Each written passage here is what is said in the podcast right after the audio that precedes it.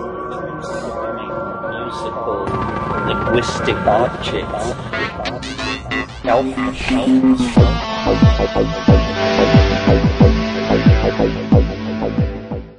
Greetings from Cyberdelic Space. This is Lorenzo, and I'm your host here in the Psychedelic Salon. And while this is actually the first program of my 13th year of podcasting from here in the salon, uh, nonetheless, I'd like to thank Marcus A., Nicholas R., and Luke S., who are actually the last three of our fellow saloners to make a donation during my year 12. and uh, since this comes in the middle of March, I don't really expect you to follow this train of thought. However, it does mean a lot to me as they bring the number of donors to the salon during the past year to just over 100 wonderful saloners, without whose help these podcasts certainly wouldn't be possible. So, Marcus, Nicholas, and Luke, along with everyone else who has made a contribution to the salon in the last 12 months, I thank you from the bottom of my heart. Now, for today's program, I'm going to play the next tape in the series of Terence McKenna talks that he gave in August of 1998 at the Esalen Institute. His main topic for this talk is Salvia divinorum, which has been uh, discussed at least 10 other times here in the salon. But since this talk was given near the end of Terence's public speaking days, it may well be his final words on the topic of salvia. So, without any further interruptions by me, let's join him and a few of his friends and hear what he thinks about this interesting plant. Well, one more interruption, I guess. I should let you know that about 45 minutes into this talk, there was a break in the tape, and uh, a few seconds of Terence's words of wisdom were lost. But I don't think that we missed anything really important, so uh, let's get on with the show. What concerns does anybody want to talk about? Is there an agenda? We can talk about psychedelics, media, philosophy, Monica, the forces that deconstructed the Renaissance, memory palaces. Uh, yes, well, if you don't have an agenda, everything really does go because then you're at my mercy. Uh, is there anything anybody particularly? I would be interested in hearing about. Oh, well, that's a good practical thing to talk about. Uh, well, salvia, it's it's an opportunity and a challenge to the community. For those of you who may not have heard of it, or this is a plant that has been known to botanists for 50 years or so, and was always carried. It's a central Mexican plant, an obscure mint that grows in the Sierra Mazateca of central Mexico. And since ethnobotanical work has been done in that area in the 30s, it was always carried on the books as a possible hallucinogen because the local people who were Mixtec, Mazatec, and Zapotec Indians uh, claimed it was a hallucinogen. But the normal way of of de- of beginning the process of characterizing a psychoactive compound like that, 99% of them, 95% of them are alkaloids. And when they would do simple alkaloid positive tests on Salvia divinorum, it came up negative. Sure. So there was the implication that if there was psychoactivity in Salvia divinorum, it wasn't based on an alkaloid. Alkaloids characterize all the common hallucinogens, psilocybin, DMT, harmine, tropanes, such as occur in datura, and many other compounds. Well, about, I don't know, now maybe eight or nine years, it's been a while, it's stretching out. Brett Blosser, an anthropologist who perhaps has been to Esalen, I think he's been here to conferences anyway, a peer of all of us, he was studying these people and they turned him on. He asked about it and they showed him how they did it and he became unambiguously intoxicated, in fact, spectacularly intoxicated. And so he told a few people about this and the trick is no trick at all when you know it. what people had been doing is chewing and swallowing this plant and having very ambiguous results. What the Indians told him was to masticate it to a mush, but to hold it in his mouth, and that it was absorbed through the uh, mucosa, mucous membranes of the mouth. Um, it doesn't seem like much of a shift in technique, but what had been previously elusive suddenly became accessible to large numbers of people. And uh, it excited the interest of an amateur underground chemist named Daniel Siebert, who lives in Southern California. Some of you may even know Daniel. He also has been here. And uh, he, one of the things that attended the plant or was part of its mythology that was that if there was a psychoactive principle, it was somehow very chemically unstable, fragile, and it was said, you know, that you had to use the leaves within hours, no drying, no storing, and they do, the leaves do have a peculiar quality of blackening quickly. They are fragile, they go through chemical changes. But Daniel Siebert decided that he would just assume this was not true. He would just start with the assumption that the chemical constituent was robust. And so he started drying the leaves and extracting with petroleum ether to defat and then just, um, I don't know, some other high molecular weight solvent to take it out. And he very quickly reached uh, white powder, a crystalline white powder. And when he smoked a very small amount of this white powder, it, it was spectacularly active. So he then looked back through the literature of Salvia divinorum and found that some 20 years earlier, uh, a crystalline compound had been extracted from it, but never tested on humans or animals, that had been named alpha salvinorin. So he, uh, you know, chemical companies sell very small amounts of unrestricted compounds as chromatography standards. In other words, you calibrate your chromatographic column with a small amount of a known compound. So he ordered the chromatographic standard for alpha alpha salvinorin, which was only th- they only would send three milligrams. Well, he took he got the three milligrams and he divided it in three, and he smoked it, and bingo, he had exact he elicited exactly the same experience that he had elicited from the white crystalline powder he had isolated. So then he knew that what the white powder was was alpha salvinorin.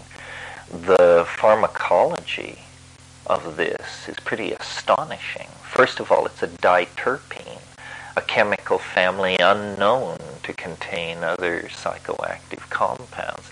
Second of all, it's active at under one milligram. This is phenomenal. Uh, LSD is uh, spectacularly active at 500 micrograms. 500 micrograms is equivalent to one half milligram. So, uh, but but LSD is of course a hybrid, a synthetic, quasi-synthetic compound made from the natural compound ergot. Alpha salvinorin, as a natural byproduct of of a plant is the most powerful psychedelic nature is known to elaborate. A milligram is way too much. I mean, is you know triggers the feeling of an overdose of some sort. Uh, well, so this compound, very late in the in the history of the uh, elaboration of psychedelic drugs from nature, in other words, it's been a long, long time since a discovery like this was made. Uh, LSD was in the late 40s. Um, psilocybin and DMT both arrive around 1956-57, and there were no major. Well, DOM, Sasha elaborated that. That was a synthetic. That came in the early 60s.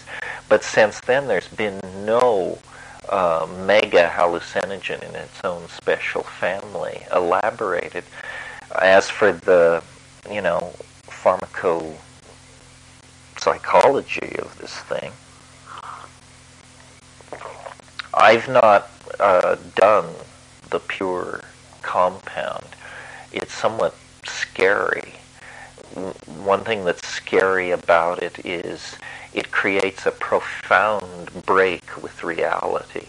Uh, the person who is intoxicated does totally loses touch with this world, and unlike people on DMT or ketamine or some other short-acting psychoactive or or disassociative, they won't stay still. People tend to move around and be active, which is a real pain for the sitter and near and dear. Um, the protocol for dealing with this is the old tie 'em to the tree protocol.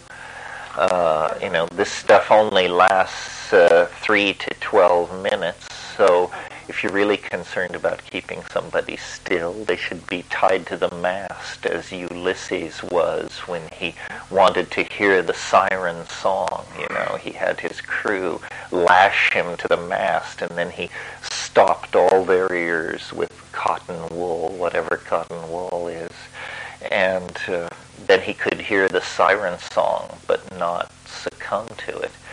Uh, maybe some of you remember in um, Gabriel Garcia Marquez's novel Cien Años de Soledad, Jose Arcadio Buendia is ties himself to a tree to take datura, and uh, so it does have a, a tradition, at least in uh, Latin American fantastic realism, if nowhere else.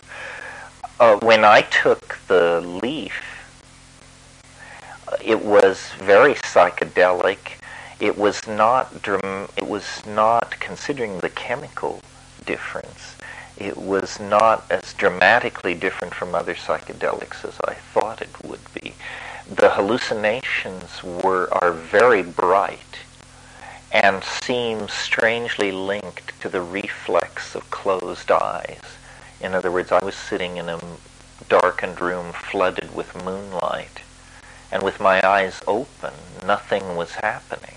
With my eyes closed, instantaneously, there was a very bright, complicated, recessional landscape. Uh, you've done it a lot in bongs, right? Yes, The- smoking. In a bong. Some people seem have to have trouble connecting with it. Like on the internet, there's a lot of complaining about how it doesn't work or why doesn't it work for me. But if you keep at it, it's usually just a methodological thing. And also, there is something weird about the handshake between user and drug the very first time. I remember when I was first exposed to cannabis, I smoked it a number of times with no discernible result to me, although I noticed people like to come and watch. And then finally, one evening, uh, my mentor in these matters said, We're just going to keep smoking these things until you avow that you are loaded. And it took about four joints of terrible swag weed. And then it just like there came a moment where um, everything rearranged itself. And yeah, swag. I heard that term recently. To me, it always meant stolen clothing in Manhattan. You know, the mafia deals in swag, but now it's apparently come to mean yeah, swag means stolen stolen fashion. That's Delphi, but What? that would be the Yiddish version of swag. I thought it was swag. For the fashion, for the stolen clothes? No, just stolen goods. Oh, stolen good was swag. Well, maybe I hung out with people so Yiddish that all S's were SH's. Swag. What's the magic of the bong? It's all about the, the a lot of leaf delivered in one big hit, you know, as opposed to a pipe. The joints don't really seem to do it, not enough at once, kind of syndrome. Once you've actually sucked down a big long hit of it and held it in and gotten off, then I think you're much more sensitive to like cannabis in that way. You can kind of tune into it and it doesn't take as big of a long hit to put me over the edge of the used to. But the difficulty of connecting with it makes it sound subtle. But when you actually do connect with it, it's not subtle at all. It's absolutely knocks you off your pins. Uh, as a plant, you know, it can be grown in a window box. It can be grown in any enriched garden bed. It's very much like uh, coleus. You know what coleuses are? These ornamental plants. You see them everywhere. They're used in landscaping. They have very brightly veined leaves, red, purple, green, uh, chartreuse, very dramatic colors. Well, this is like a coleus that is not dramatic. It's just a green leafed coleus, but it forms the same kind of flowers as coleus. And then, you know, in the interest of thoroughness, I suppose, uh, there are a lot of mysteries about the ethnography of this plant. It's only known from these Mexican highland Indians, but they have no word for it in their own language. They refer to it as hojas de la pastora, leaves of the shepherdess. Well, if they've been using this plant for hundreds of years, it's inconceivable that there would not be a vocabulary for it in their native language. Why would they use the language of the conqueror to describe a shamanic plant? So people have wanted to say, well, maybe they, maybe they, maybe it was brought from somewhere else. One candidate, don't ask me why, was the Basque country of Spain not because there are is such a plant there, but simply because it was inside the empire that conquered Mexico. Um, another possibility we don't know is maybe it has been discovered recently. One thing we don't know about psychedelic plants, but tend to assume, is that whenever we discover a psychedelic plant in a ritual context, that it's that it's ancient, ancient, ancient, ancient. But there are some examples which suggest this may not be true. That this is a kind of uh, prejudice on our part. Two spectacular examples. The first is peyote. The general assumption about peyote is that it's thousands and thousands of years old. In fact, uh, there appears to have been very little peyote use before the ghost dance religion of 1888.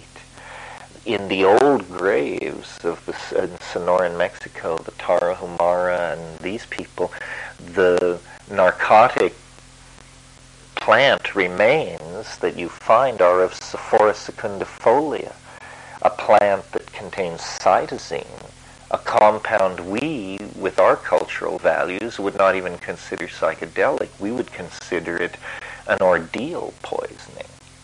You know, if I were to give you cytisine, you'd wrap yourself around the john all night long and vomit and convulse, and it would definitely put you through psychological changes. But to embrace it as a path is, you know, not in our cultural toolkit.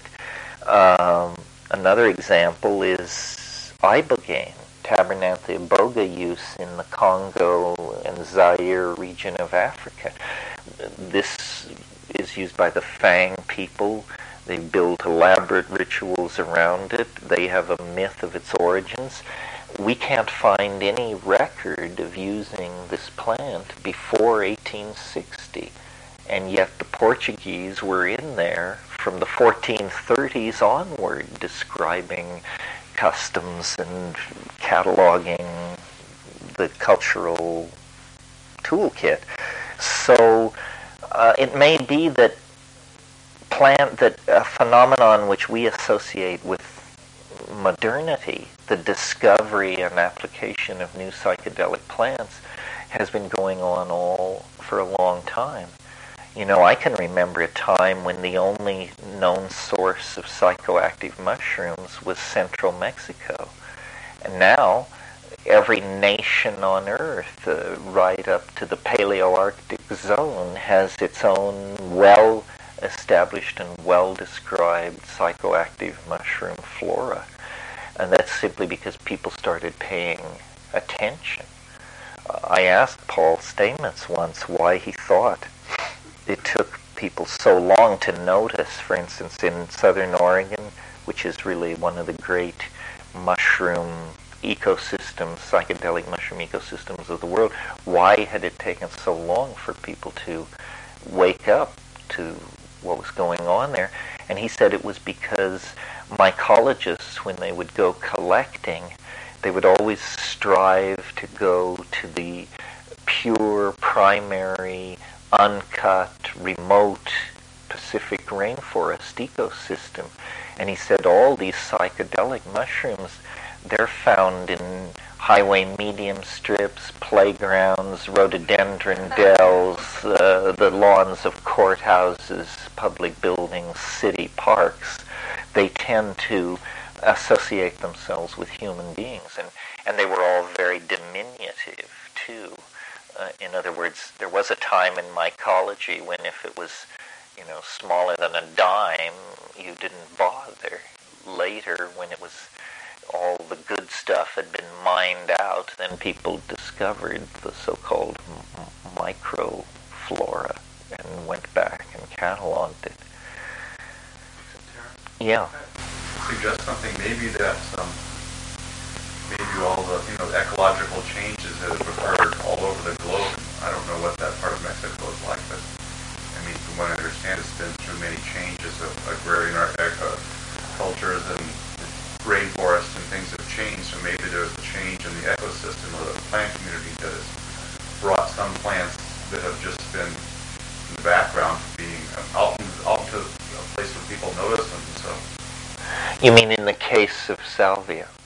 in the case of salvia or in the case of the mushrooms that, that they're in golf courses and right in highway median strips, those are different uh, ecologies than occurred in the right. Or so as those things change, you know, a lot of things love disturbance Right. No, I think you're probably right. I don't know if it's true for salvia, which tends, in spite of the fact that it's never been observed to set seed, it seems to grow in fairly steep ravines, uh, well-drained walls of steep ravines. I think that in the case of the mushroom, the practice of swidden arc- agriculture, of, of so-called slash and burn of small tropical plots, that always creates an, a different ecological niche, and you often see for any given area fairly exotic mushrooms and fungi in the wake of burns. Morels grow in the wake of... Some things too, some plants seed only after an extreme disturbance like a, an infrequent fire if it's not a part of the normal program for an area or else uh, freezes in a place that's right. freeze often plants. One of the most spectacular psilocybin mushrooms in Mexico is actually called the landslide mushroom and is found in places where the earth is slid, so disturbed earth. Another one, uh, the one, the landslide mushroom is called derrumbe, psilocybe uh, aztecorum. Another one, psilocybe caerulescens, even in that Aboriginal context is only found in bagasse. You all know what bagasse is. It's the waste from uh, the operation of making sugar from sugarcane. Produces a high cellulose, low sugar pulp, and it, it's an ideal medium for growing any kind of mushroom. But Psilocybe caerulescens seems to have adapted to it as its preferred uh, preferred ecosystem. Yeah. David Arora, a mushroom expert from Santa Cruz, he, he was a visiting teacher here last uh, winter, I think. And he people always ask him about psilocybin mushrooms, and uh, they're not common in this area. But he told us that he's finding uh, psilocybe cyanescens, I think it was, which is fairly common, I guess, in the northwest. But he's been finding it around here now in, in wood chip mulch. Last time I just got a chip for a few years ago, so it turned out people are starting to look for a, a blue staining small brown mushroom. Well, you know, one of the ironies of mushroom culture, no pun intended, is that in western Washington, uh, there are areas where one of the major local businesses is the produce production of landscape mulch. And this stuff is shipped all over the country in plastic bags, and it's just saturated with local mushroom spores. And so all the all the formerly Oregonian and Washingtonian mushroom spores have become generalized throughout the temperate zone. Uh, almost impossible to escape them.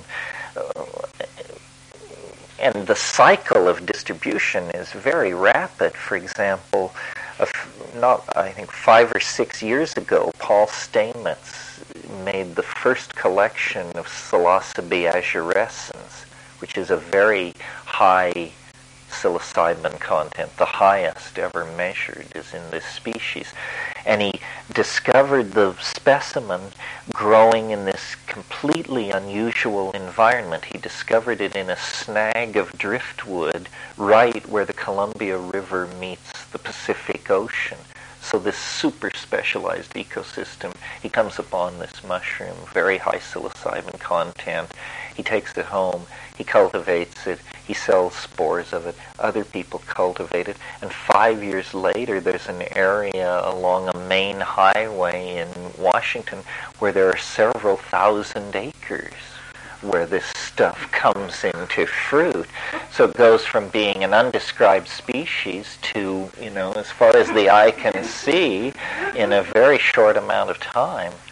Um, it, it's a weird thing how certain uh, psychoactives associate themselves to human beings. The mushroom we talked about, but you know, there's also this theory that uh, Eleusis, the Eleusinian mysteries that were at the center of Greek mystery religions, uh, was an ergotized beer.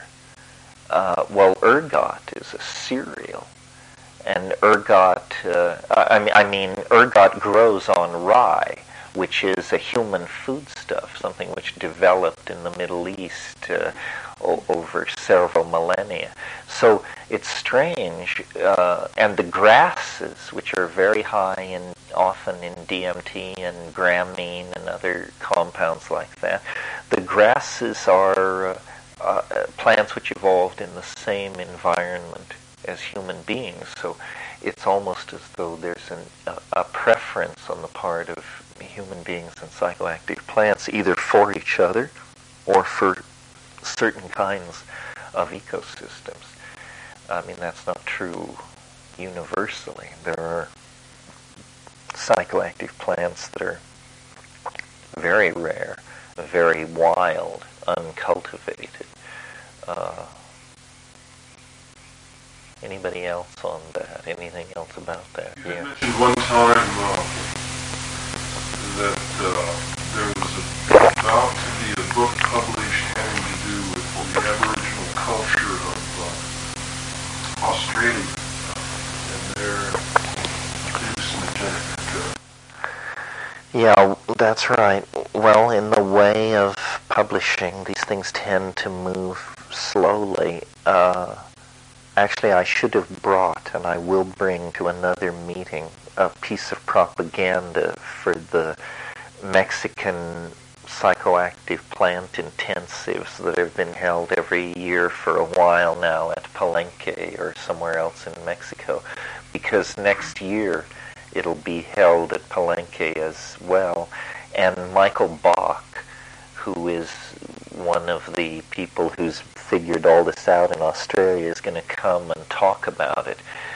yeah, the old story was that for reasons which nobody could understand, but which generated some interesting speculation, psychedelic plants seemed concentrated in the Amazon basin and in the New World.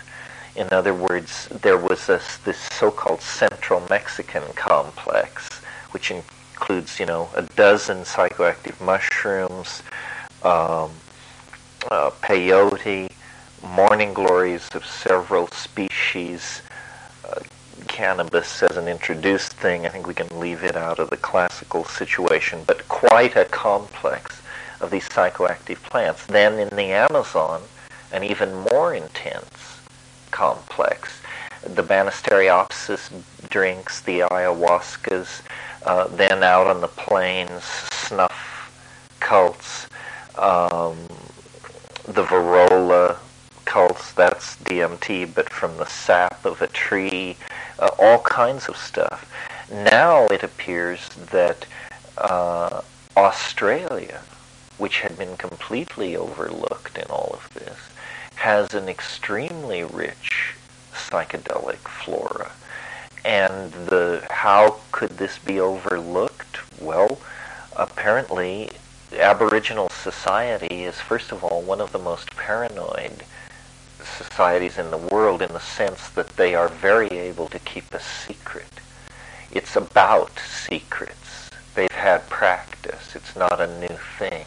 Secrets within secrets within secrets is how Aboriginal society works. So they weren't willing to cop to it until somebody came from the outside and basically said, I'm going to tell you how it works. All you have to do is blink your left eye when I'm done if what I say is true, and then laid it out to these guys. You know, the national symbol of Australia is the wattle. It's on the flag or it's on the state symbol or something. Well, it's an acacia. Acacia is one of the most suspect genera. The entire supergroup of the Leguminosae is very alkaloid rich, and the acacia group, which is, you know, right in the center of that, is very dense in tryptamines and other psychoactive alkaloids. So these Australian freaks basically began using Peganum harmala seed as an MAO inhibitor. That's an Iranian plant that is quite an efficient MAO inhibitor. You just need a couple grams of the little hard dark seeds and it will inhibit all the MAO in your body, making your body then sensitive to oral doses of DMT. So they started using Peganum harmala and just working their way through these Australian acacias. And they discovered that uh, simplex, acacia simplex, a New Caledonian species, has more DMT in it than any other plant ever looked at. Uh, Acacia phlebophylla, a plant that grows on a mountain near Sydney, highly active. And then the more they looked, the they found. And a few months ago, it sort of broke out into a controversy because the Minister of Drug Interdiction and Control saw fit to denounce all this and draw everyone's attention to it. Uh, did the Aborigines use DMT? Seems like they did. They're still not ready to just cough up all the secrets. But if, in fact, the I've always been puzzled by the Aboriginal societies of Australia because I'm keen for atavistic social behavior and the idea of an archaic revival through psychedelics and all that, and it all worked for me, except it seemed to me like the Australian Aborigines should be psychedelic. And now I discovered they are psychedelic. Uh, and, you know, the notion, if you know anything about the Australian Aborigines, you know that their main cultural value system is built around something called the dream time, Well, the dream time, uh, DMT is very dream-like. The chemistry of dreaming and the chemistry of DMT, I would bet you, are, you know, Siamese twins of each other. Uh, DMT is incredibly dramatic in its effects, but when it leaves you, the entire construct of the alien reality departs in under 20 or 30 seconds, exactly the way a complex dream leaves you when your alarm starts ringing in the middle of it and you stumble out of bed. Uh, in clinical studies, DMT concentrates in the human spinal fluid between 3 and 4 a.m. Well, that's when the deep REM dreaming is going on. And if you've ever given DMT by the method of smoking to somebody, the way you can tell that they've really gotten off, you tell them, you know, take three hits, four hits, whatever, and lay down and shut up and close your eyes. Well, then you look at them in this state. If they've actually gotten off, they will go into REM their eyes will move wildly underneath their closed eyelids. They're actually tracking the the hallucinatory objects in the mind space they've entered. So there's a whole bunch of circumstantial evidence that suggests that, and one piece I didn't mention, DMT occurs naturally in human metabolism, produced in the D, in the pineal gland in conjunction with compounds that are very much like beta carbolines, are in fact beta carbolines. Adrenoglomerulotropin, which is a pineal enzyme, when renamed according to the rules of organic chemistry, is 6-methoxy tetrahydroharmalan. It's some kind of relative of harmine, harmaline, tetrahydroharman. So, uh, and that's a light-mediated chemistry in the pineal gland, which seems suggestive to me. It may not have anything to do with it. Uh, so, Australian Aboriginal shamanism based on entering into some kind of waking dream, some kind of chemical intervention on normal physiological functioning that produces kind of waking dream state seems to me very plausible. You know, when you go to the Amazon, the the mestizo cultures of the towns have a certain way of doing ayahuasca, curing sessions, Saturday night get-togethers, community sings, this and that. But when you go to the people where it's life and death, tribal shamanism with high degree of paranoia and high reliance on actual hunting, in other words, the most unacculturated people, uh, the uh, style of ayahuasca taking of the shamans is solitary and virtually continuous. In other words, they're living inside these states. They never come down. They are constantly dosing themselves and moving in a world hard for someone like ourselves to imagine. Even if you've had ayahuasca, you can't imagine what it would be like to just move in there and pitch your tent I can't remember what the point of all that was, but uh, seems like we're talking about drugs here in some form. Oh, it was about the Australian Aborigines. Yeah, so if you're interested in all this, uh, you can. There's some websites, Aussie websites that deal with this. There's even a taxonomic key to the acacias of uh, Australia and New Zealand online, and then in the DMT lists all kinds of discussion. A lot of talk about preparation. A lot of people, I think, are sincere people wasting their time trying to extract DMT from plants that contain it, but in vanishingly small amounts. Like I think we pretty much established at this point that unless you have a fully equipped chemical laboratory of reasonable capacity, you should stay away from phalaris grasses and all that. It's just you need to process so much to get an active amount that uh, it becomes counterproductive to proceed that way. Arundo donax, that one has always interested me um, because it has some suggestive aspects to its history. Arundo donax is a big plant called the, it's called the Old World Giant Reed in common parlance.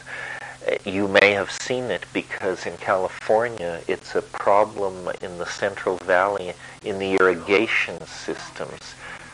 Yes, they spend hundreds of thousands of dollars a year with big pieces of machinery scooping this stuff out of the canals and they just pile it to rot by the sides of the canals. So, you know, if you wanted to do chemical work on Arundo donax, it would be no problem to get a pickup truck full of the root.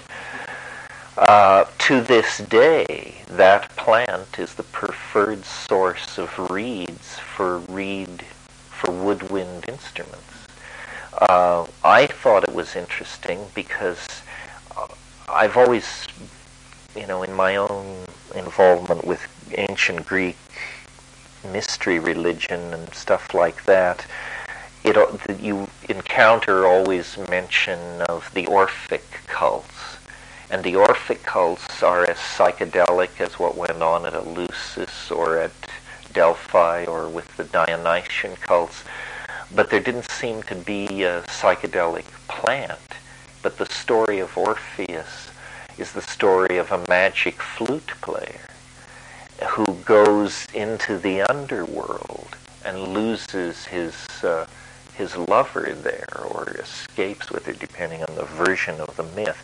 Well, with Arundo donax, you suddenly have a source of reeds for flutes, and it's a plant whose underworld, whose roots, contain DMT.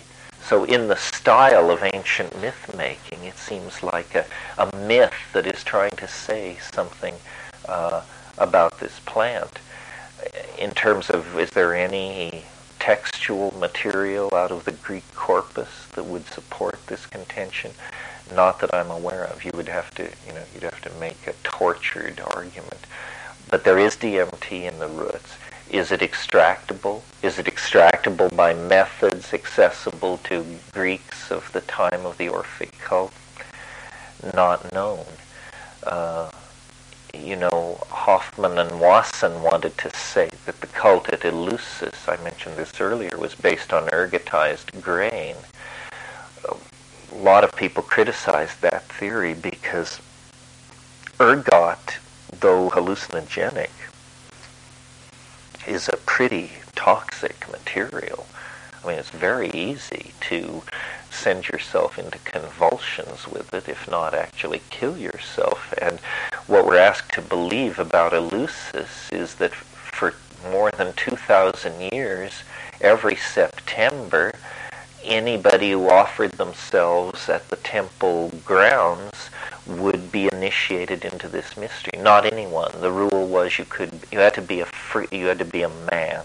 You had to be a free man and you had to have not done it before. Interesting. This third rule means you could only do it once in your life. And imagine what a confused impression you would have of psychedelic uh, if you'd had one shot, one megadose shot, and then told that's it for you. Uh, I think, I, I don't understand. I've talked to Albert Hofmann about this, and my objection was surely if it was ergot, it would have obtained a reputation of danger. There would have been stories of miscarriage, or not miscarriages, but of convulsions and death even. Ergot poisoning, the outbreaks of it in the Middle Ages are more nightmarish than psychedelic. You know, entire villages go mad. Uh, even as late as the summer of uh, 1787, there was this thing called the Grande Peur, which was is carried in the history of France as a peasant revolt in the south of France, anticipating the French Revolution. Uh, but Mary Alice Matossian, in a book called Poisons of the Past, went into the parish records and did, you know, got the evidence together, and it's pretty clear. It looks like it was an outbreak of uh, of ergotism.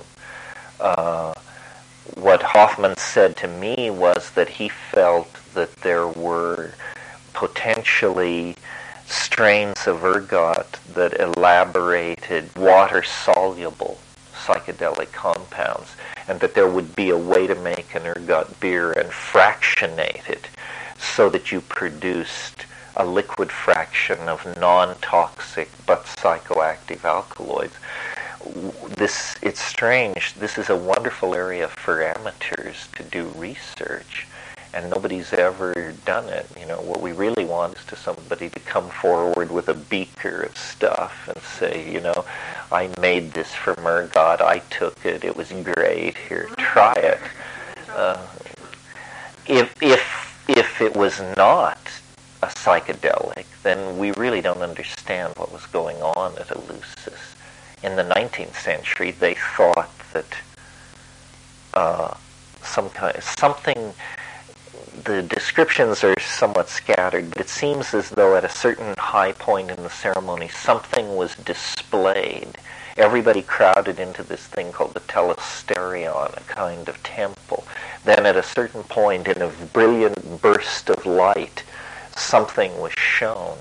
And the 19th century scholarship, probably owing something to its own Victorian hang-ups, had the idea that it was some kind of simulacrum of the female genitals, which might raise the hackles of a bunch of Victorian classicists, but I doubt could get a bunch of togaed pagans uh, so profoundly stirred. Uh, the other argument that it must have, the evidence that seems to suggest it must have been a drug, is there is this famous case, I guess you would call it, called the Scandal of Alcibiades, which was Alcibiades was a friend of, of Plato's and a, uh, a nobleman of that something you could carry around and something that you could give to your guests as an amusement after dinner parties. He was roundly run out of town for that stunt. And in the 2,000 year history of Eleusis, that was the only instance of anybody ever breaching it. You know, the greats of Greek and Roman literature, uh, Plutarch and Cicero, and all these people went and had their moment, and nobody ever gave away the real details of, uh, of the mystery. Well, no, it occurs worldwide. Uh, Nepal has a conspecific flora of daturas that matches California. For example, in California you have datura uh, metel. In Nepal you have datura meteloides.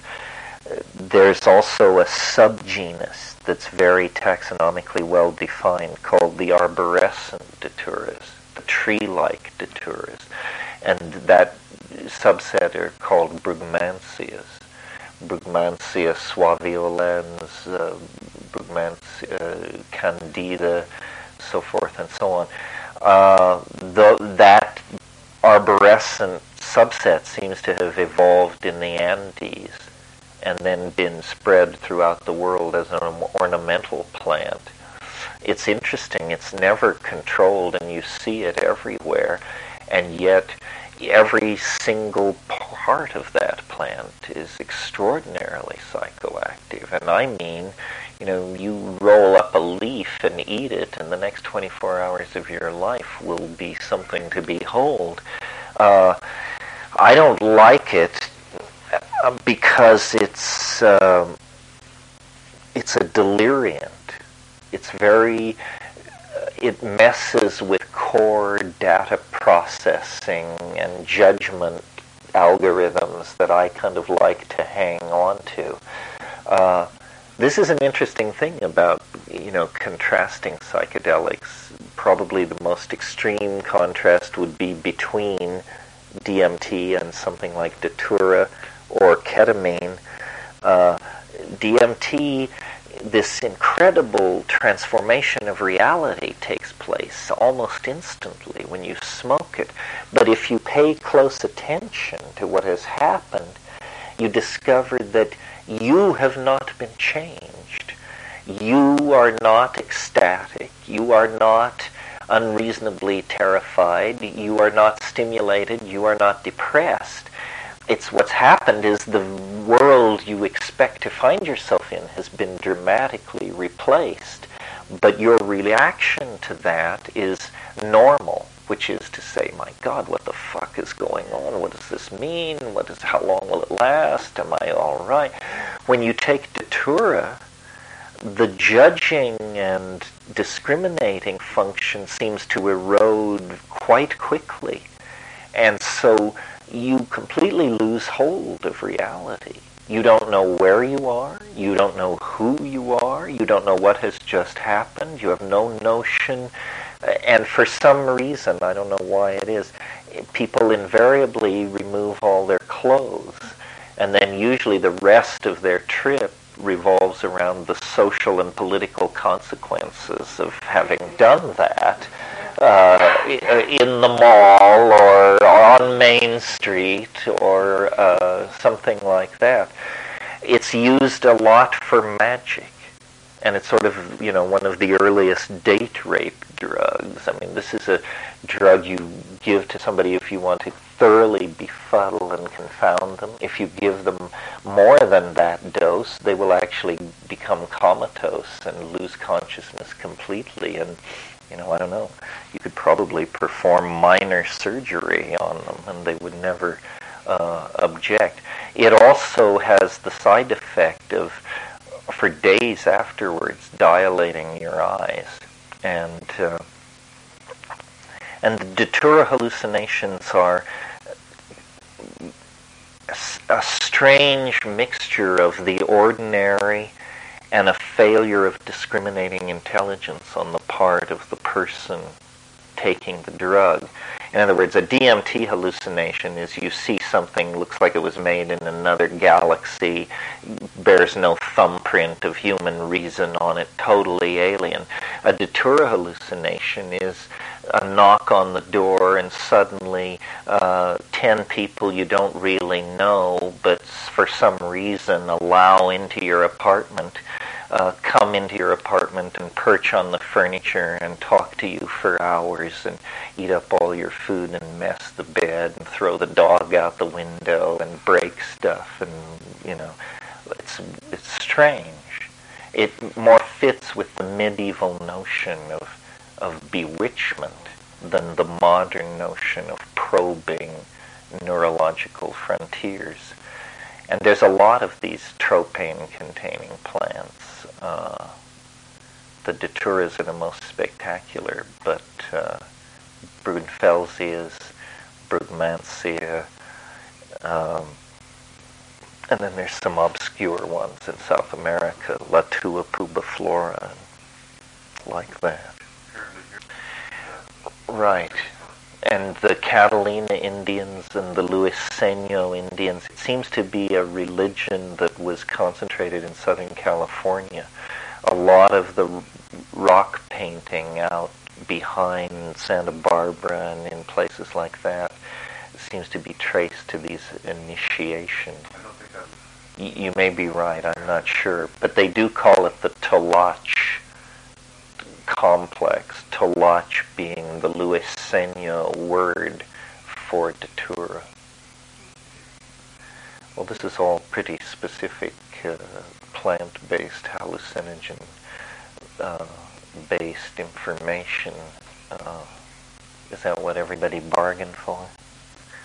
It's probably salvia. There used to be one by these greenhouses down here, and I looked not carefully, but from a distance of about 20 feet, I looked today, and I thought I could spot it, but it looked pretty gnarly. I don't think it... got torn out it's a pretty tenacious plant. Like it's growing, it's going wild on my place in Hawaii.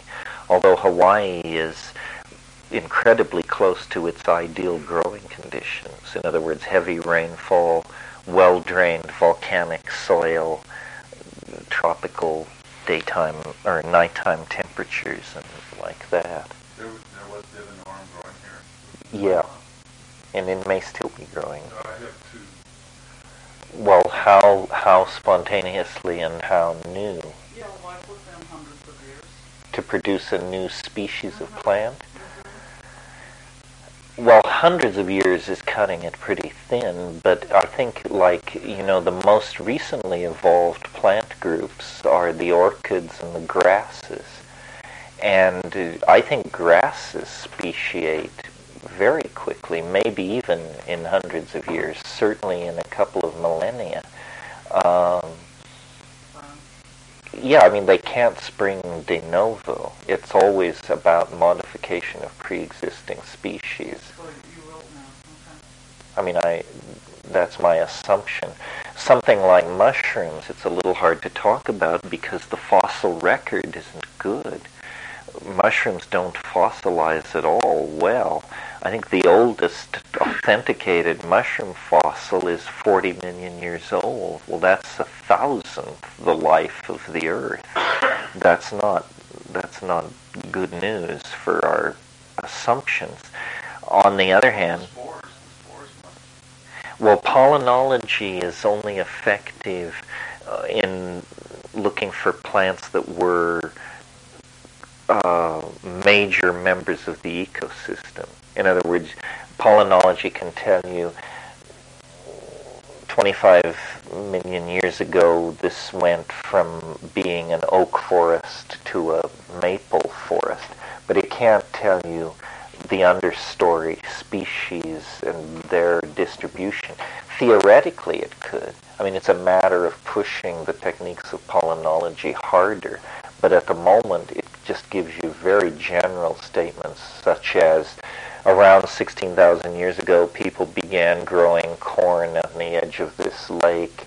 They did that for 2,000 years, and then they stopped growing corn. But in terms of giving you a complete inventory, How well, mushroom spores are pretty durable, uh, but they're hellishly difficult to uh, identify. They all basically look alike. I mean, that's somewhat of an exaggeration, but once you add in distortion and stuff like that from fossilization, sorting out mushroom spores is pretty pretty difficult. There is a belief among some paleontologists that uh, very early in the history of life on Earth, there was a huge dieback based on the on overproduction of oxygen, and that uh, fungi must have been necessary to redress the balance of all the dead material created by that. Fungi are ideally, or mushrooms, not fungi generally, but mushrooms are pretty ideally suited as cosmic organisms to survive the conditions of outer space. Uh, but the evolutionary history of them is probably one of the least understood of any of the major life groups on the earth because they're so soft bodied and not very sexy either. Everybody wants to go out and dig up dinosaurs the length of three city buses. Who wants to make their name in micropaleontology? Uh, micro myco paleontology. Anybody else on all of this, or anything else for that matter? One thing I might say about salvia, just in passing, uh, it the most unique thing about it, besides its chemistry, is that it's legal. It's absolutely legal. You could contract with a chemical manufacturer to make a ton of this stuff. Uh, you could transport it across borders. You could place ads in newspapers to sell it. You could do therapy with it, advocate it, uh, and formulate chewing gum based on it. This was actually suggested on the internet. Uh, it, it, uh, it, it's interesting that the government has chosen not to go ballistic about this. And it may indicate a certain exhaustion with the whole notion of drug control because if you demonize salvia, it's perfectly set up to spread everywhere and become a social obsession. Anyone can grow salvia. You know, if you can grow carrots, if you can grow lettuce, you can grow salvia. And uh, it also looks very nondescript. Uh, and I've maintained, although some people say I'm naive and legalistic in my thinking, but I've maintained that because it's a diterpene, uh, not an alkaloid, the wording of the drug laws is that any compound can be made illegal at the pleasure of the Attorney General if it is a uh, isomer, enantiomer, stereoisomer, or congener of an already known psychoactive substance. The problem is Salvia divinorum is alpha salvinorin does not fit that description. It is not an isomer, stereoisomer, congener, or structurally similar. So if you really want to make it illegal, uh, you would have to adduce scientific evidence that there is some problem with it. First, they'd have to prove that it actually gets you high. First, they would have to prove that it gets you high. Then they would have to prove that there was something wrong with that either that it was physiologically dangerous, addicting, or caused violent behavior, or some, something like that. And I think that it would open up it, just a huge can of worms. You see, when all these substances were made illegal in the toward the close of the 60s, the cause of the panic was LSD. And uh, why? Because out of millions of people who took it, a couple jumped out of their dorm windows and otherwise brought great negative publicity upon it. And so the state of California, where all this was happening, decided to make LSD illegal. Well, then they, the Republicans controlled the legislature. They decided then to make all hallucinogens illegal in the same bill. And they went into the scientific literature and they just made lists. You know, mescaline, psilocybin, LSD, ibogaine, uh, bufotenine, later found to be inactive in human beings, is to this day carried as a Schedule One drug in the law because that week somebody thought it might cause hallucinations. So they bundled all this stuff together, and in the panic of the times, they passed this law.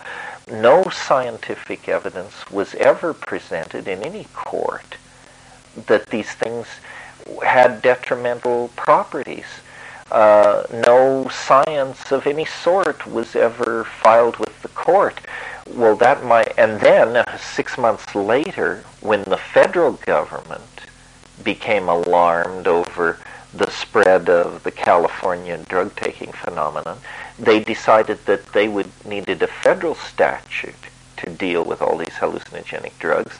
They simply copied the California statute and it became federal law. So the whole thing was slid in in a very sly manner and bad law was the result because you have to make radical distinctions between things as different as DMT, psilocybin, bufotenine, and so forth and so on. Probably a leaf. You know, smoking it and chewing it is very inefficient. If probably if you could chemically extract it, you would discover that that you know this makes sense as a drug. In other words, the numbers work from what you could grow in a window box, if you could efficiently extract it, you could probably stone the entire population of the apartment house that window box is attached to. So it, it makes sense. It's very interesting that it's so active, you know, that one 500 micrograms, half a milligram, pulls most people to pieces. I think it's worth saying that um, the reason I've never, Yeah, part of the issue that revolves around is nobody who's gotten off disagrees that it's a strong consciousness altering thing. The question is, is it pleasant?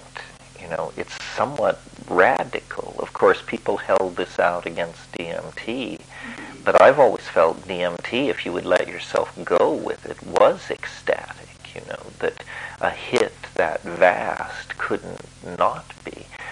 But uh, the people who smoke the alpha salvinorin, the pure compound, they seem something about the quality of the hallucination seems to involve pretty radical distortions of body image. People are always half in or half out of something. They're always trying to crawl out or crawl into something. And they can't make very, they can't give a very good account of what's going on afterwards. So it's, uh, you know, radically deconstructs reality. Like DMT, it puts you back to baseline in under 15 minutes usually.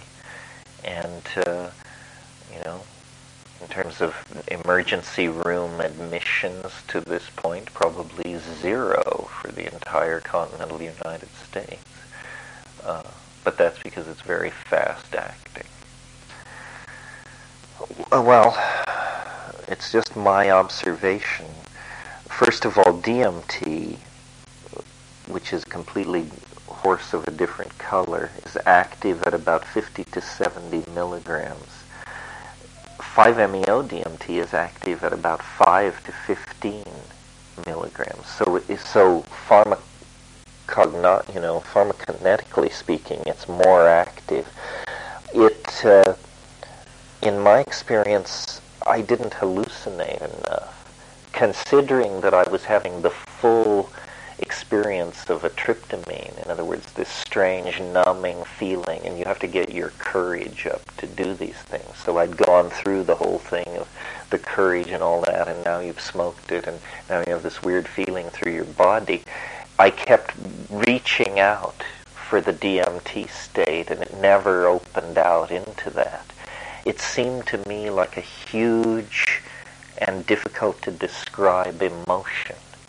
You know, not rage, not love, not despair, not hope, but big like that. But no, very little visual activity at all. Now, recently people have been telling me I just didn't do enough.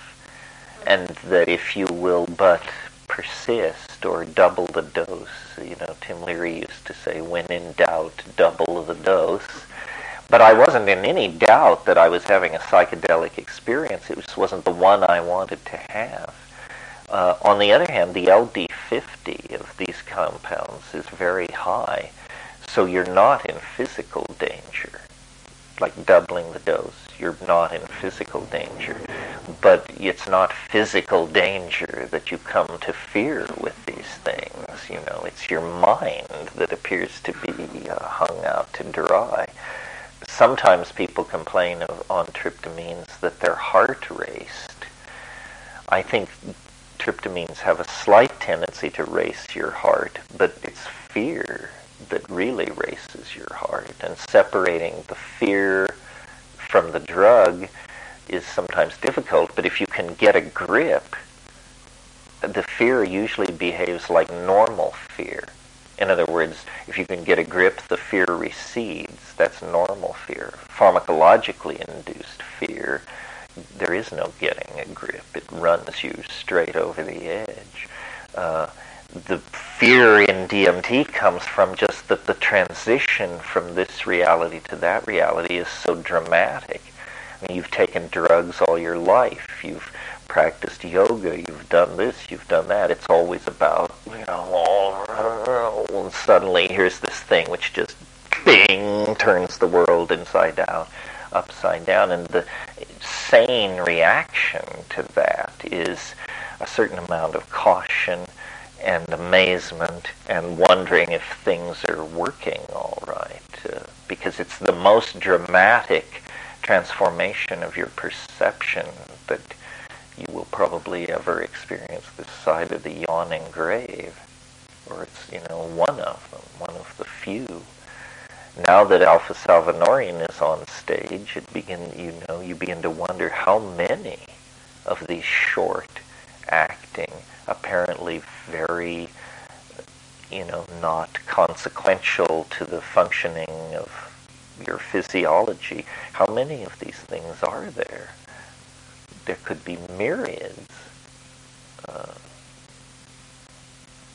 one implies nothing. Two implies myriads. And more and more, you know, the future inevitably is going to be about the elaboration of all kinds of drugs. I mean, if materialist pharmacology is actually able to deliver on its understanding of how the world works, then it ought to be possible to design a drug that causes you to whistle the first eight bars of Dixie, and that's it. Uh, you know, there is this school of neurophysiology that holds that every thought has a unique molecular foundation, which is a mind-boggling concept. Uh, it extends syntax into matter in a way that we could probably wrench around to get some fairly psychedelic effects out of that conclusion. I don't know if I believe that. I find it hard to believe. On the other hand, I find it hard to formulate a counter theory. Uh, if thought is not uniquely chemically defined, well, then what does uniquely define it? In other words, the thought, I will go home, is different from the thought, I will go home to mother. But was there more chemistry involved in the second statement than the first? And in what way did these chemistries differ? And what kind of chemistry is this, anyway? Uh, is all physiological functioning, including the formation of ideas and their expression through speech, accompanied by chemical changes specific to each activity? How does it? It violates the principle of parsimony pretty dramatically. In other words, the idea that things should be as simple as possible. Would nature assign a unique chemical sequence to every possible linguistic utterance? I mean, maybe. If, well, this, well, let's look at the proposition no two human thoughts are exactly alike. If you believe Chomsky and theories of deep structure, what's been said there is any thinkable thought is going to is going to follow rules that can be defined. A statement that doesn't follow these rules will not be perceived by language as language by any other person. Yeah, I mean it's it's somewhat similar to the question you have when you don't inject drugs into the picture and just ask the question: uh, Does do syntactical rules allow for all possible thoughts to be expressed, or are there literally unthinkable thoughts because they stand somehow outside of syntax? Well, I don't know if it's intuitively true, but I think it's true. In other words, like Gödel showed that leave alone something as complicated as spoken language, simple arithmetic breaks down. You know, Gödel's so-called incommensurability theorem says that no formal system will generate all possible true formal statements possible within the system. And he showed that this was true for ordinary arithmetic. This is a pretty staggering thing to have secured. It shows there is no such thing as anchored thought. Mathematics itself begins to feel like a cultural activity, not the revelation of the face of deity, but just something as culture bound as tattooing yourself or beating on a hollow drum. It's a tough one to swallow for me and for any Platonist or anybody who has an atom of Platonic idealism in them. The idea that uh, that these systems of rules don't produce all the potential truth possible in the system is maddening. And yet Gödel had this nailed to the barn door by 1948. It's one of the most unassimilated understandings of the 20th century. Mean, everybody's heard of the Heisenberg uncertainty principle and this, that, and the other, but realizing what Gödel showed about the limitations of formal thought has barely reached the physics department, let alone biology, psychology, and politics. They're not ready to give ground on this yet at all. Oh, so that leads us somewhat far afield into the into the deeper water that that surrounds these issues. The whole issue of you know what is language for, what is it adequate to, what does it mean when we have experiences that lie outside of language? Does, do they really lie outside of language or do they lie outside of conventional metaphor? And can we, by pushing conventional metaphor, somehow take in more? Or are there, in fact, states of mind and perceptual states that simply fall through the, the mesh of linguistic intent.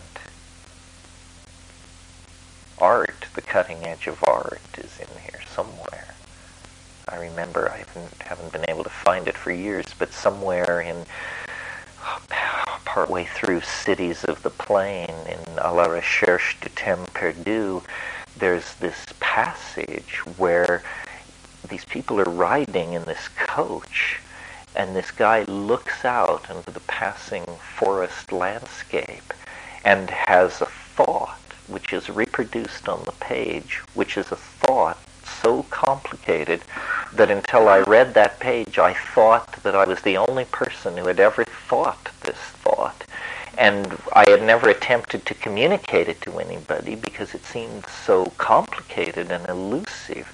And, you know, here it is, uh, in translation, no less. So uh, there is something about uh, extending the realm of what can be said. You know, Wittgenstein talked about the unspeakable and said, you know, beyond beyond the reach of philosophy. He always made these spatial metaphors. He said, beyond the reach of philosophy, beyond the present at hand. Again, this thing, lies the realm of the unspeakable. But this is a vector in toward which the history of philosophy is necessarily pointing. Psychedelics are good for, it, it's sometimes hard to imagine the unimaginable without a little kick in the tail from uh, uh, a plant ally or a chemical ally la- ordinary language seems to be almost a state of um, physiological equilibrium. You know, like people, the most interesting speech comes out of people when they're highly agitated, either by love or revulsion or fear. Then they say very interesting things.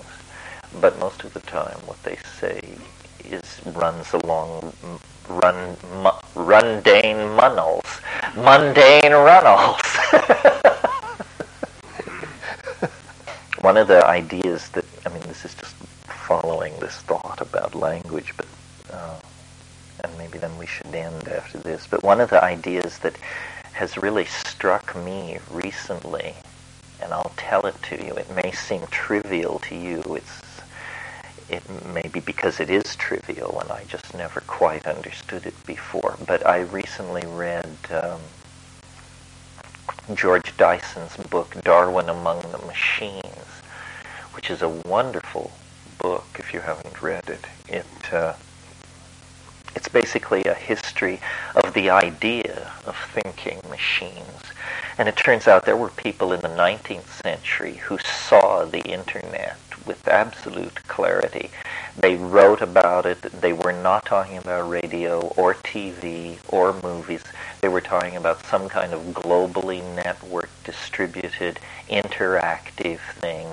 Uh, and George Dyson, who's the son of Freeman Dyson, the famous big thinker in uh, nanotech and space engineering. Anyway, one of the things George Dyson says in there that struck me as very interesting was he said, when human beings make sense, in other words, when we actually say sensible things to each other, they can always be um, deconstructed into the language of symbolic logic, which is a branch of mathematics. And he said not only can meaningful human communication be deconstructed into symbolic logic, but symbolic logic is the natural uh, machine, it's the natural environment for machine intelligence.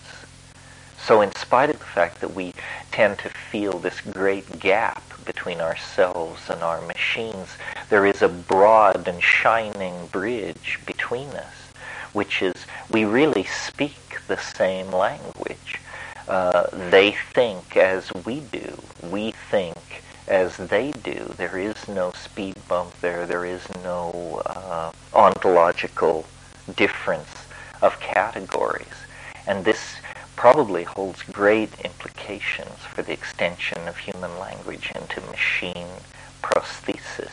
The fact that the Boolean operators and, or, and, if, and, but are in fact common parts of English speech perfectly understood by a child of four means there is an enormous uh, commonality between ourselves and these thinking machines that, that we've created. Well, there's a lot of talk about how alien they are and how uh, incommensurable the human and machine world are. But it turns out they're really not so different. Luddite talk. You know, if if uh, if the hardcore biological materialists are right, and the the evidence isn't in yet, we are machines of some sort. I mean, very complicated machines. And then, does this mean then that we are somehow we lose our existential authenticity? If we admit we're machines? I don't think so. I think what it means is that matter is far more interesting, magical, and creative stuff than we've been used to thinking of it. It's not li- it's not like little Lego blocks. Matter is has telos. Matter has uh, energy, levels, intent, vectors toward completion, fractals. Well, for example, you get uh, in chemistry, even in simple chemistry, you get situations where you, well, let's take sulfur, for example. You heat sulfur. It's, it's a yellow powder. You heat it. It becomes a black liquid. If you keep heating it, it suddenly becomes a black solid again. And if you keep heating it, it then goes into another liquid phase at a higher temperature uh, it, it has what are called two conformational geometries depending on the local regime of temperature and pressure. Proteins are like this. You know, one of the great mysteries, one of the unsolved mysteries of biology that is really pulling a lot of computational mathematics into the discussion is the question of protein folding. I mean, here you have a 10,000 Dalton protein it's produced as a piece of linear spaghetti out of a ribosome. And within milliseconds after it leaves the, the ribosome, it folds into a three dimensional shape, always the same shape, even though there were hundreds of, thou- in fact, thousands of conformational geometries, and the and people, you know, in the first try at explaining this, people said, well, it always assumes the lower dimensional energy configuration. In other words, it seeks the low energy state. But when you actually take a given protein and model all the possible conformational geometries, it turns out the one it prefers is not necessarily the lowest energy state. Well, they're at sea they have no idea. People like Sheldrake and woo-woo thinkers of that caliber have to step in in order to provide a metaphor for how this completely mechanistic, linear thing seems to perform an extremely complex calculation uh, and always perform it the same way and perform it instantly and without hesitation. And this is going on literally thousands of times a second inside every one of us as a precondition to existing at all. And it's not, uh, there isn't even the beginnings of a theory on this. It's one of the more challenging places in mathematical biology at the moment. Oh, yeah, there was this thing that lasted for seven hours that was on Dutch TV a, a year or so ago, and uh, Sheldrake took place, took part, and some of the other big honchos of edgy science, and uh, uh, Dennett, who wrote uh, Consciousness Explained. Was his name Dennis Dennett or Michael Dennett? Anyway, he was there. Uh, Rupert said at one point his book should have been called Consciousness Explained Away. But as a biologist, he was making this speech to the camera saying, you know, as mechanists, it's our duty to remove the magic from matter. There is no magic in matter. Well, then sitting next to him was this quantum physicist who said, listen, I hate to rain on your parade, but matter is our specialty, and I can assure you every, all the work we do is revealing the greater depths of magic within matter. So part of the problem here is that the house of science does not communicate well in its various sections. What the folks in the quantum physical basement know, the folks up in the social sciences and biology can't even conceive of. They're operating essentially on a 19th century Hamiltonian model of the atom. They actually believe in simple location. They're victims of what Whitehead called the fallacy of misplaced concreteness. They, they take the physical world at face value. They don't understand, you know, that its wave mechanical and corpuscular nature is not mere theorizing. It's, it's actually part of it. It's really there. Any other questions? Otherwise, we'll knock off for tonight. I think it's time to knock off. This was lots of fun. My pleasure. It'll be different next time. You're listening to the Psychedelic Salon, where people are changing their lives one thought at a time. Before you go, I want to be sure that you are aware of the fact that since this talk was given uh, back in 1998, there have been uh, some very significant changes in various state and federal laws in regards to Salvia divinorum. So, in today's program notes, uh, which you will find at psychedelicsalon.com, I've added links to a listing of U.S. state laws regarding salvia and another link to the Wikipedia entry regarding the legal status of salvia worldwide. And uh, both of those would be good places for you to start before you begin any kind of a personal exploration of this amazing plant. Also, uh, as I've mentioned in previous podcasts that discuss Salvia divinorum, if you want to hear directly from Daniel Siebert, the person who Terence just credited with being the person who first correctly identified the active ingredient in salvia, well, then you can go back and re listen to my podcast number 81, where Daniel and I talked about his work. Although that talk was recorded in February of 2007, I think that you'll still find all of the information in it uh, holds true yet today. Other than the legal status, of course. That's constantly changing. Well, uh, as much as I would like to keep visiting with you right now, I'm going to cut this a little short today and get back to reading my friend Matt Pallamary's new novel, which just came out and it's titled No Thing. And for now, this is Lorenzo signing off from Cyberdelic Space. Be well, my friends.